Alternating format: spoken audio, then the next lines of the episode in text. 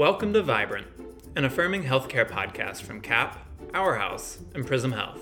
I'm your host, Dustin Vance, and I'll be here sitting down with folks across our agency to get the inside scoop on the work they do to provide compassionate, affirming care to all those in our community.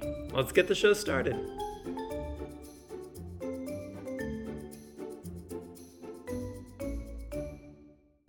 Today, we're excited to sit down with Lindsey Sipos, the RN Gender Care Coordinator at Prism Health.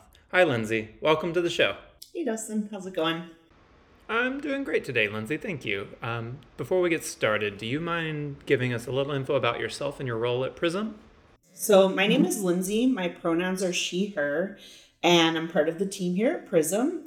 Um, so, in my role as RN Gender Care Coordinator, my main goal is to support my coworkers and community in increasing access to comprehensive primary care for trans, non binary, and gender diverse folks.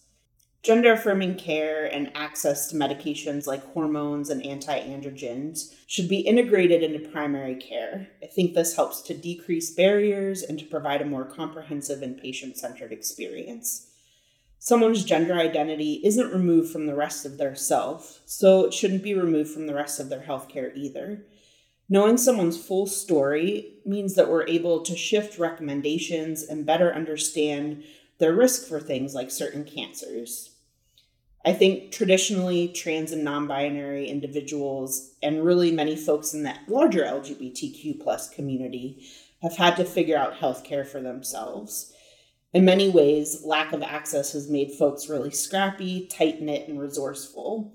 And while these are characteristics that I love, I think more burden and responsibility should be placed on medical systems to do better. While the medical system is scientific, it is also greatly impacted by oppressive and those intersecting isms.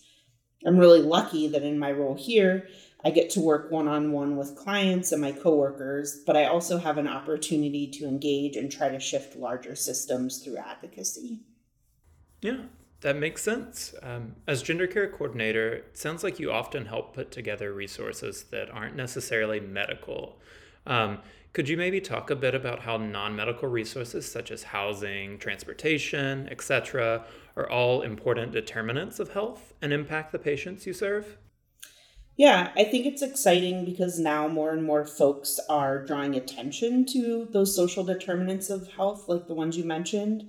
Health does not exist apart from all the other pieces that make up someone's life, but it is a part of it.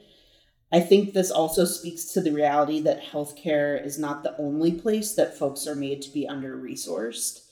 If folks don't have their basic needs like housing or food security met, it's hard to address larger healthcare issues. And so we really need to get back to the basics to focus on that. I think even in a place like Portland, where we have a ton of resources and social services, there's still a ton that's lacking. So I'm excited to work more with community members as we try to address some of these issues. Um, and what are some of the typical roadblocks or barriers trans folks face within healthcare? And how are you helping break those down at both Prism Health and in the broader community? Yeah, in some ways it can feel insurmountable. I think that um, the roadblocks that people face are as diverse as folks are themselves. For some people, it can be lack of access to transportation to get to an appointment. Um, but for some folks, there's also just a ton of trauma that has been created by the healthcare system. And so folks can be very hesitant to come in for an appointment. Often, for the first little bit, we're really just getting to know someone and working to break down those barriers um, and earning trust by showing that we are affirming of who they are, we're here to help them. Um, and so, a lot of it is the barrier that we ourselves have created through the healthcare system that we have. So, it really sounds like the individualized approach to healthcare at Prism is key to breaking down some of the barriers um, our patients face. Uh, can you tell us about an experience providing care to a patient seeking gender affirming care and what that experience meant to you? Yeah, I think to sort of speak broadly about it, the one thing I really value is getting to be a part of injection training for folks who are starting injectable hormones. I think it for some folks it can be a very scary and overwhelming experience, and I feel really honored that people trust me enough to work um, with them through that time. Also, some folks are just really excited and they allow me to share in that joy with them, which I also also really appreciate. I think sometimes during an injection training or afterwards, I'll kind of reflect back to experiences that I watched my friends or loved ones go through when they were trying to access hormones when I was coming up, and things just feel so different today. Um, folks really were largely left to figure out things on their own, um, and sometimes had to engage with really damaging and problematic systems to gain access you know, obviously, that's not to say that there aren't still damaging things that are happening today. And I don't think that everyone has equal access. But I think the injection trainings are a nice moment where I get to be present with someone um, and know that at least in that moment, I'm helping support them in their goals. So it's not only the personalized care approach, but also ensuring patients are seen and heard by their care team that's crucially important to really receiving care that is tailored to, I mean, all of our patients, but especially our transgender patients. Uh, visibility in particular is an issue our entire community often faces. Why is observing a day like Transgender Day of Visibility and other LGBTQ plus visibility days so important in breaking down stigma, and what message would you like to share with our community with regards to gender affirming care? Yeah, I think, you know, like most things, Trans Day of Visibility means different things for different folks. Um, I certainly can't speak for all of those thoughts and experiences, but I can share some about the history of the day and some of my thoughts around it.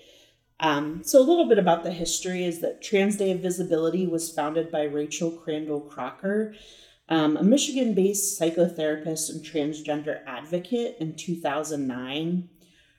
Her vision was to use March 31st as a day to recognize the accomplishments and resiliency of the transgender community. In some ways, it was also a response to Transgender Day of Remembrance, where folks gathered to mourn those lost to anti transgender bigotry and violence. Rachel, along with other members of the community, wanted a day to celebrate. I think similar sentiments are reflected by other folks as well. For example, we also have Trans Day of Resilience, which is an art project led by Forward Together that celebrates trans people of color globally. Several years ago, Rachel did a really thoughtful interview on the community platform Them, in which she reflected back on the holiday and was exploring some of the cr- criticism that she's received about the day. One of the biggest themes is that visibility alone doesn't mean freedom. If individual visibility alone was enough to change systems of oppression, it would have already done so. For some folks, especially those that don't fit into a binary idea of gender, visibility can be dangerous. A term some folks use is hypervisibility. This type of visibility isn't originated in, in consent and can cause increased violence and harassment. Trans visibility and trans liberation are not the same thing. Some folks have also challenged that it should really be allies who are called to be more visible right now. When I think about the attacks on youth and their families in Texas and the concern that trans and non binary folks in Ukraine must be experiencing, this does make me feel that allies need to do more to be visible. I do think all of these feelings and conversations are valid, and I think the day is big enough to hold space for all of it. I think the message that feels most important for me is that allies do need to step up and be more accountable on this day. Not to be saviors, but to hear what folks are saying, believe them, and support them in their goals. Gender affirming care isn't just about health, and I think gender affirming care is a community responsibility. Yeah, I couldn't agree more. Well, it's been such a pleasure to sit down with you today and learn more about the important work you do to coordinate gender affirming care for our community at PRISM. Uh, thank you so much for your time. Yeah, thanks, Dustin. If you would like to learn more about Prism Health and our affirming, compassionate healthcare services, please contact us at info at prismhealth.org or by phone at 503 445 7699. You can also find out more about PRISM online at www.prismhealth.org. Well, that's our show for today, folks. Thanks so much for tuning in, and we can't wait to share another with you soon.